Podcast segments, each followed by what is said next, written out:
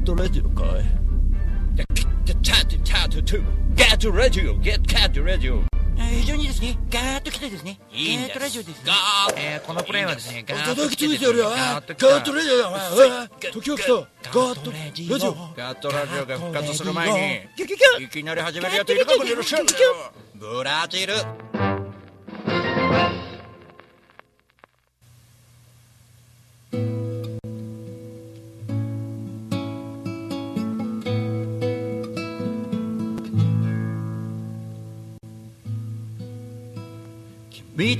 カーネーションを買う。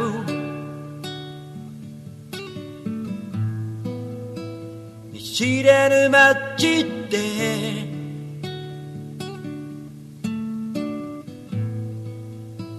君は言うあの日だよって。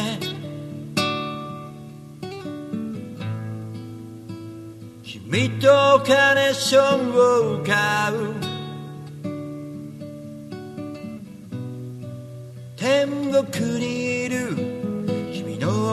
さんと僕のおふくろのために。さて皆様こんばんは。シンガーソングライター大五郎カットラジのお時間がやってまいりました、えー、いかがお過ごしでしょうか、えー、先週末はもう、あれですね、石巻に行ってきたわけですけど、11月になって、えー、だいぶ、あのー忙しくなってきましてね、皆さんも忙しいかなと思いますが、あのー、1週間の、えー、大抵が、あの、とあるところの、ある位置にいるんですけど、その、ある位置にいながら、移動していろんなところ行ってるとね、まあ、大体みんな分かってますけどそんな感じの仕事してますので、まあ、体とか結構こう座りっぱなしだったり、まあ、電車乗っていくのも座りっぱなしだったりするんですけど結構やっぱり特技なのかなんか分かんないですけどじっとしてるのが結構得意みたいですね。えっと石巻の帰りの昨日の電車の中で結構長くちょっと電車が止まっちゃったんですよね。でずっと座っててで郡山に着いて作戦会議だっつってベンチに座っててそうやってずっと座ってるんですよ。今日の仕事でもずっと座ってるわけですよ。まあだから結構ずっと同じ格好してると体痛くなる人とかいるんですけど僕はなんかね結構大丈夫みたいでね。まあ本当にこれ特技だななんて思いながらねやってますけどもね、えー11月12日月曜日になりました。2018年、えーちょうど去年1年前は、えー僕のホールワンマンの第1回目の日でしたね。もう思い出深い、え写真が Facebook で上がってきますがそういうねいろんな活動をしながらあの全国うつつ裏裏いろんなとこ行って、えー旅をしながら人と出会って人と話してでなんかこう結構音楽を置き去りって言ったらちょっとあれなんですけどその音楽をこう後ろに置いといてもいいなって思う今日この頃なんですよね。まあなんてなんて言ったらいいのかな？その音楽っていうのはこうやれるけれどもやれるけれどもその人と話しすることをまず最優先とかこうコミュニケーション取るのが最優先だったりしてけ結構それが楽しかったりして毎日、えー送ってたりもするんですけど今日もねあのーまあ現場とか行くといろんなことがあるんですけどまあ随時ニコニコしながら自分はこう喋ってたななんて思いながらねあのねなんかこういろいろいろんな人いるじゃないですか。こう意地悪な人とかも。そういう中でも結構随時ニコニコしてるんで僕が常に。なので結構そういう感じでは人にこうね伝わってっているななんかこう笑顔がつられる状況がこう、えー起こってくれて非常に僕も嬉しく思ってましてね。あのー笑顔がつられる人になるなんかね僕こうある意味そういうのって夢でもあったかなってちょっと思ったりもするんですよね。なんかこう僕がなんてうの笑顔を釣る側？釣る側みたいな感じになってるっていうのが非常にありがたいなと嬉しいなと思ってまして、まあ、そんなこんなで僕もねあのなんか今日しみじみねこうなんかこう日々大事にしてんなって自分ちょっと思ったりもしながらやってますけども、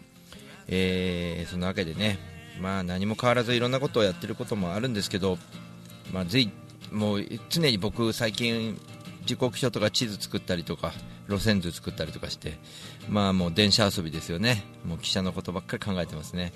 JR でここの切符買ったらこうなって時刻表は時間こうでどこの駅に何時に行けるみたいなね。もうほぼほぼ乗り鉄みたいなことをやってますけどね。なんかね、それでいいんじゃないかなと思ってたりもしますね。あの例えば、えーライブツアーで行きますとか復興支援で行きますとかいろいろ行く行き方あるんですけど乗り鉄で行きますっていう人がいても結構いいかなと思っててなんかそういう心地よさを自分で考え感じてたりもするんでで人と出会うわけですよねなんか旅慣れみたいな感じになるとあのなんていうのかなこう一定の場所に、あのーこう誰もが行く例えば観光地に行くとかそういうところをこう選んでしまう言いがちですけどあのやっぱりこう人が行かないようなところに行けてるなっていうのをこう考えながらね、まあ、人に会いに行くっていうのもあるんですけどなんかこの街は誰々が住んでる街だからっていう感じであの知ることもあるし、えーとまあ、その周りでも誰々がいるからではなくてなんかたまたま行ったところで出会うこともあるしまあ様々なんですけどそういうのが結構楽しかったりもしてこう僕は心地よくね旅をさせていただいてるななんて思いながら、えー行ってまいりましたけど、まあ、ありがたいよね仕事の中でもその、えー最近では土曜日をこうねうまくこう年末はこう土曜日やっぱ忙しいんで休んでどっか行くっていうのも、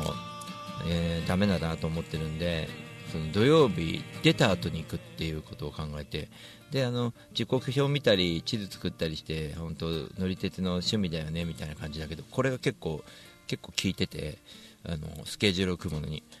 例えば新幹線で行くっていう簡単なね選択をしてもその新幹線でね行くっていう選択をすると例えば仙台あたりだと1万円ぐらいするじゃないですか。でも土曜日こう日当半分ね半日でも出てで土曜日の夜に間に合わせていくとか土曜日仕事終わって日当を稼いでから行くと。で例えば日当が1万円だったとしたらもうそこで足代が片道出ちゃってるんで仕事をやってから行こうかなっていう感覚になるじゃないですか。これはあのある例例ですけどね。あのそういうふうに考えたらじゃ仕事協力して土曜日休むって言って行くのがいいのかとかね、まあ、有給があったりとかっていうパターンもあるしね。有給使っていくという形もあるしその会社に合わせてご自分の勤めてる会社もしくは個人経営であればお客さんの仕事をやってからとかこなしてからとか、まあ、休んででもっていう感じ。いろいろ人によってねあのいろんなミュージシャンもそうですけど旅する人はこうやりくりをしてる中で僕の場合はその自由が利かないとか寸前まで分かんないとか、えっと渋滞なんかしてたらあの分からない帰る時間が分からないと、えーいう形でやってるので僕は結構やっぱり約束ができないと思ったんですよね。じゃあ人と会う約束とか人のライブ見に行く約束、えーライブをやる約束もできないので、えースケジュールとにかく平日は入れない。で空いた時間にはなるべく行動しようという形をとってるので、えーまず人を先にと思ってるとだんだん路上演奏ができなくなったと、まあ、ちょうど1年前の11月11日は僕はホールワンマンをやるということで1年間集客していくってことを考えると、えっと、路上演奏をやってくやってるっていうことがこうやっぱりあのいいことなんですけどそそれだけじゃダメだなみたいなね感じを感じるわけですよ。つながりを直接持ちに行くとか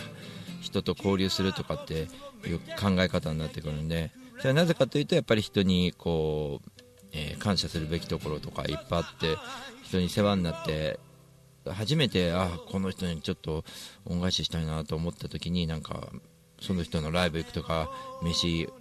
おごっててもらったならばなんかこう飯なんかお土産持って帰行くとかなんか普通にあのそういうことをやりくりをしているきっかけでその人がどんどん好きになっていくと。結構大事なこと言ってるなと。でだんだんそうやって付き合いみたいなことが付き合いじゃなくなってきてあの普通にいやあの人に会いたいからっていくんで何も手に持たずにお土産のもう手ぶらで行っちゃうぐらいの仲になると、まあ、だんだんそうやって仲仲良くなっていくうちに、まあ、いろんなその人のことが好きになっていくのは何でかって考えるとやっぱり、えーその人は人間性だったりとかいうところに惚れていくみたいなね感じがあってやっぱり人だなと思う時とか、まあ、その逆もありますけどねがっかりする時もありますけどだから僕はそういう人たちを見てがっかりする人間にならないようにしなきゃいけないかななんていうのを結構常に気をつけていてたった一つのがっかりがあの信用みたいなもんでね崩れた信用はうちになったら取る取り戻せないみたいな感じで考えたりとかするとこの時どこういう時どうするべきかなとかこういう時どうしたらいいんだろうみたいなあのことをこうあの人だったらどうするんだろうみたいなそういう題材がいっぱいある仲間がいるっていうのは非常にありがたいことだしこう誇れることだなと思ってるんでだからなんかやっぱり人と会ったりとかそういう交流は大事にしていくようにはなったかなと思うんですね。それはやっぱりホールワンマンに最初来てほしいっていうきっかけだったかもしれないけどだんだんとねそまあそれ来なくても来ても関係ないわと思ってきたんですね。だんだんこう人と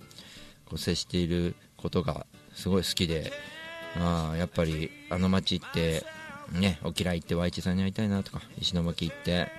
えー、ねまあ、マスターに会いたいなとかシーちゃんに会いたいなとか思ったりとかするっていうことで行くとか。あ縁側さんとパンチマンがライブするんだちょっと行きたいなとか。なんかねそういう感覚ですよね。石原さんの夫婦がね復興支援のやつやってて行商ライブやってんだよねって。あれなんか行きたい見に行って僕もなんかできないかなってせっかく石巻行ったんだからとか、まあ、そういう感覚で、まあ、昨日なんかも、えー、早めに帰ってきてその見に行ったりとかもしてるんですけど。まあ嬉しいことがあってね、ヒロ植木君がこの間ワンマンやったんですけど、彼がね、なんか僕のあのシェアを見てくれて、大五郎さんがシェアしてるなら僕も行こうって言って、あの来たことないのに、復興支援のその表彰ライブに、僕のライブではないのに、本当に石原さんたちのライブなのに来た、そしたらめちゃくちゃ喜んでて、すげえいいライブでしたねなんて言って、喜んでくれてて、で僕もそれはやっぱりね紹介したみたいな形になってるんで非常に嬉しくて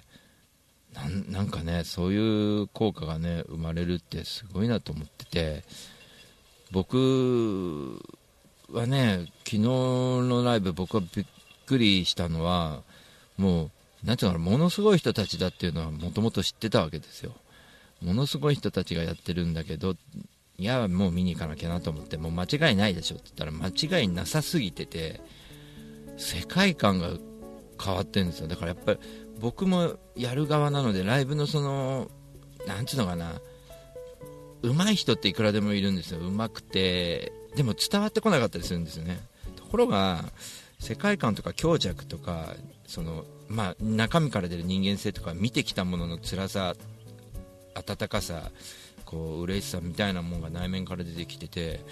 いや俺音楽やめようかなって久しぶりに思ったんですよ見てて。ちょっとショックすぎて。うわここまで僕はできないなってちょっと思ったんですよ。そしたらトコさんがあの報徳庵に僕をそ南相馬の相馬の報徳庵に連れてってくれて。でオートゴアに連れて行ってくれて飛び入りさせてくれてねハクトさんハクトさんがやってるライブのところに飛び入りしめちこちゃんとハクトさんそこで出会ったわけですけど見たこともない大五郎って人が東京から来てでトコさんがね言うからしょうがないからじゃあ飛び入りで大五郎君っていう人がいるから出さまあね立派なチラシ持ってるけどどんな演奏するの知らないよって実はトコさんも知らなかったと。ね、あのいい子だけどいい子だっていうのは間違いない大五郎君はなんかね来てくれて遊びに来てくれていい子だよねってぐらいだったと思うんですよ、トコさんからしたらね。そこをちょっと演奏させてみようミュージシャンなんだからってんで飛び入りさせてもらったんですよね。そしたらもうみんな喜んでくれてなんかすごいって言ってくれたんですけどまあありがとうございますってね社交辞令かなと思ってたらその昨日僕はそうやって落ち込んでたんですよみんなのそのゆかりロハとかすげえいい世界持ってんなと思って見ててあもう音楽やめた方がいいかもしんねえなってちょっと思った時にあの軽く落ち込んでたんですけど所さんがその話をして報徳湾大五郎君に飛び入りさせてよかったと思ってんだよねって言って本当ですか？って言ってあれも僕もありがたくてと言っていいやつだってすごい大五郎すごかったよって言ってくれたんですよ。でもそこでちょっと救われた部分があってああでもこれは素直にこう受け入れてねやめようかなんて思わないでなんかちょっと受け入れていこうかなと思うもんね。そういえばだって日野のねソウル系だってケロちゃんが見に来てくれてねなんかなんだっけななんか風格出てきたよねなんて言ってくれたりとかなんかそうやって褒めてくれたりねしたり。なんかねそういう先輩方から褒められるっていうのは本当嬉しいしあの僕もねあのそんなにね大したことない演奏の人にこう褒めることしないようにしてたんですけどちょっとね広植木君とねまあそのゆかりロハとねねノーライフノーミュージックノーライフのお三方そして石原敏弘さんと岡崎直さんのこう3組と見た時はもうちょっといやすごすぎたなと思ってまあだから早く帰ってきてよかったなって思いましたね。うん、その前日は石石巻行ってて石巻でもいろいろありましたね。その、まあ、新幹線で今回行ってねあの楽しくこう投稿はしてるんですけどとにかく今夜のライブなんかゲストみたいな感じでね、えー、石巻のシークレットベースって言ったらパンチョマンとか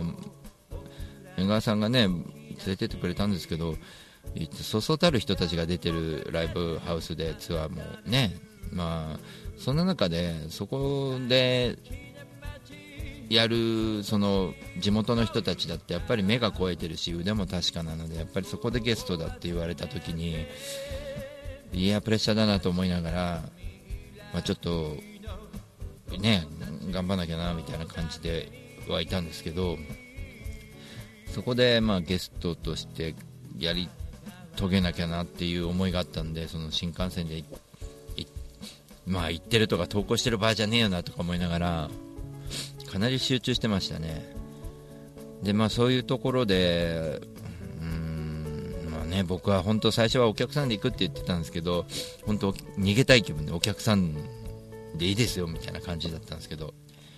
まあ、その行商ライブの翌日あるんで買い出し行くって言ったらマスターが出てきてくれてあの一緒に行きましょうって言ってくれて買い出しをね行商行商するものを買って油麩とか買ったんですけどね。でたらこ屋さんのたらこをちょっと買えなくてちょっと残念だったんですけど僕取り寄せようかなと早速ね思ってます。あのサンマとたらこのコラボでいい油感覚とあとたらこのブツブツが美味しいらしくてちょっと僕ねすごいチェックしたいなと思ってて早く食べたいなと思ってます。まあ、そういう中でねいろいろといろんなアーティストがいろんなところで戦ってたりもするんですけど僕そこでちょっとやっぱ思ったのはみんなとやっぱ同じことをやっててもあのやりたくないなと思ったんですよね。だからみんながやってることはみんな任せて確かな音楽とか、まあ、ツアーやったりとか、えー、レコ発やったりとかいろいろしてるんですけど僕はやっぱりあの乗り鉄と組み合わせるのが一番いいかなと思って、まあ、本気で旅して本気で歌ってくるみたいな、うん、仕事もバッチリ本気でやるみたいなね感覚で今、非常に僕、あの上司とももううまくいっていると思うんですよね。そこはやっぱりあの上司の人柄もあるし会社の、ね、いい待,、うん、待遇もあるのかもしれないですけどやっぱり僕がその土曜日あの、まあ、ここの会社の社長運送会社の社長だったらどどうなんだろうなここの場面はなって思った時にやっぱり土曜日出てほしいよねって、まあ、音楽やってるの分かるけどねっていう感覚になるんでやっぱり11月と10月だけは外せないなあ12月か。年末まで外せないなと。なので、まあ、年末年始は仕事なないんですよね。あの結構長い1週間今年は取れたりあとはカレンダー通りで祝日とか日曜日は休めるので、まあ、そこをうまく使って別に旅をやめずにねやれるなと思って18切符をうまく使ったりとかうん新幹線使うとかは新幹線使うみたいな形で、えー旅のプランを今組んでます。でブログでも、えー今度アップしようかなと思ってますが今北海道の方の冬の年末年始の1週はアップしましたけどあのーこの間大森に来てくれた愛媛の新居浜に帰ってしまっているビンさんがとやり取りしてて、あのまあ、こういうのも楽しいですよね。ビンさんのところになんとか僕紀伊半島の旅をしながらちょっと行きたいんですよねフェリーとかでっていう話をしてて。で電話までしてね。でじゃあ23日会おうかみたいな感じで。で翌日仕事かじゃあ急いで帰らなきゃいけないからいいよあの高松あたり高松とか徳島あたり出てこうかってビンさんがまず言ってくれたんですけどその高松とか徳島まで出てきてもらうプランでもちょっとうまくいかないしあんまりワクワクしなかったんですよ。あの高松に一応1回したんですけど高松からフェリーで大阪行くっていうあ違う神戸に行くっていうことはちょっとあの話してたんですけどえー、とでもどうしても行きをこううまく使えないのかなって思っててあの分かったともう。こうちょっと紀伊半島の半島じゃなくて中を通っていくことにしようと。半島の海沿いはまた今度にしようと。ちょっと考え直したんですよ。であのーどうせなら僕あのビンさんが高松出てきたり徳島出てきて一緒に飯食おうっていうのもやっぱおかしいんで一緒に飯食うだけだったらあの僕新居浜行きますよって言うんで新居浜と、えー伊予港っていうのがあるんですけどその新居浜に行って帰り伊予港からオレンジフェリーで大阪の南港までフェリーがあるんですよ。これが夜走っててありがたいことに10時からで朝6時まで睡眠タイムできるんですよね。でそれをうまく使っていくよって言ってああなるほどってリンさんが言ってくれてそれいいじゃんっていう感じになってじゃあ新居浜で待っててくださいよってじゃあ1日空けとくなんて言って1日空けといてもムーンライトながらとかこう寝台列車使っても18切符で行くしな。夕方2時になっちゃうな。ムーンライトながら取れてもうん夕方2時になっちゃうかなっていうのを言ってあるんですけどここね飛行機とかって1回検討したんですよ、えー松山空港まで、えー羽田7時っていうのが結構安くあったんですよ。いまだにね、えー1万4000円ぐらいであったんであこれ使おうかな。なんで1万4000円で安いっていうかっていうとそのまあ、例えばムーンライトながらが取れなかった場合当日どうしても愛媛違う違う姫路あたり姫路あたりまでは新幹線で行かなきゃいけないなと思ってたんですよ。で姫路あたりで1万4000円ぐらいするんですよね。1万5000円ぐらいするのか。そこからまた18切符で、えー、と移動してくるわけですけどそれでも昼2時とかになっちゃうんですよね。それだとムーンライトながらと同じ時間になるのかな。一番安いのはムーンライトながらなんですけどでねその飛行機を検討したんですよ。その飛行機を検討したらえっ、とね着くのがね7時で8、9、10時10時にえっ、と松山えー、と新居浜に戻ってこれるんですよ。だから松山には10時着くんですけど愛媛の松山空港には。そこからまた汽車で移動で四国の汽車がまたこううまくいかないんですよ。これで結構今回みたいに人と会う時間長くしたいなと思った時にもうビンさんと会う時間長くしたいと思った時やっぱり2時かなってなっちゃったんですよね。で飛行機で行こうが新幹線で行こうがムーンライトながらで行こうがもう2時をここっからは突破できないなって思って何日か過ごしてたら YouTube でちょっとある映像を見たんですね。えっ、とね関係ないんですけど、えーあのサンライズサンライズ出雲だったかな？サンライズ出雲。うんと北陸の方行くやつ。北陸じゃねえか。えっ、とまあ、日本海側の出雲の方に行くやつですね。出雲に、えーあ寝台列車こうやって走ってんだなっていまだに走ってんだみたいないうのをちょっと YouTube で分かったんですよ。えー、すごい豪華だなって。まあどうせこんなの高いだろうなって思って見てたんですよ。そしたら値段見たらちょっとホームページで調べたんですよ。そしたら値段見たらあ安いなと思って。1万ん？1万5000円4000ぐらいですかね1万4000ぐらい。あ新幹線でじゃあこれじゃあサンライズのこの出雲ってやつでそっか岡山ぐらいまで行く感覚でいたらん？岡山ってちょっと思ったんですよ。あっと思って。ちょっと待ってよと。時間調べてたらサンライズ瀬戸っていうのがあるんですね。あのーえー香川の方行くやつね。あ瀬戸っつうのもあるんだと思ってこう見たらそう1万4000円だよと思って。一番こう船でいう二等席みたいなこうでもそれでも十分なんですよね。トラックより広いんじゃないかなあれ。そういうのをこう見ててああすごいなーなんて思って見てたら瀬戸があると思って。えー、これ何時に着くんだろうと思って。そしたら前日の仕事終わってたちょうど10時頃東京駅出発。あ全然乗れるなと思ったんですよ。これ寝台で行ってあっち何時着くんだろうって調べたら7時とか8時なんですよ。これで行くとなんと10時にもう新居浜に着けると。これすげえ一番早いじゃんと思ったんですよ。これ今濃厚ですね。この寝台列車で行って10時に便さんのとこ行って10時から夜の10時まで一緒にねフラフラして結構長い時間取れるよね。でまあそこで船でまたこう一泊するわけですだからホテル使わなくても移動しながら一泊するんでいわゆる一泊二日という形のまま、え2泊3日になるんだろうけどホテルも取らずに移動したままフェリーで大阪まで戻ってきてでちょっと紀伊半島をかじろうと思って南港から真ん中を抜けて伊賀とか、あの三重県の辺りを抜けて伊賀伊賀上野とか、えー亀山だっけ？を抜けてきて鳥羽の方に行こうと。伊勢の方ですね。鳥羽の方に抜けてってで鳥羽からフェリー乗って豊橋の方に抜けてって帰ってこようかなってちょっと組んでたんですよ。これいいじゃんって思ったんですよね。三要はその夜行列車乗って向こうでゆっくりしてでフェリー乗って帰大阪ぐらいまで帰ってきてで18切符1日使って大阪から変な回り方伊勢の方回ってくると。ちょっと紀伊半島かじれるなと思って。で今度紀伊半島逆側から行く時はちょっと違うや生き方もできるなと思ったんですよね。これね結構紀伊半島結構行きたかったんでねよかったなと思ってて。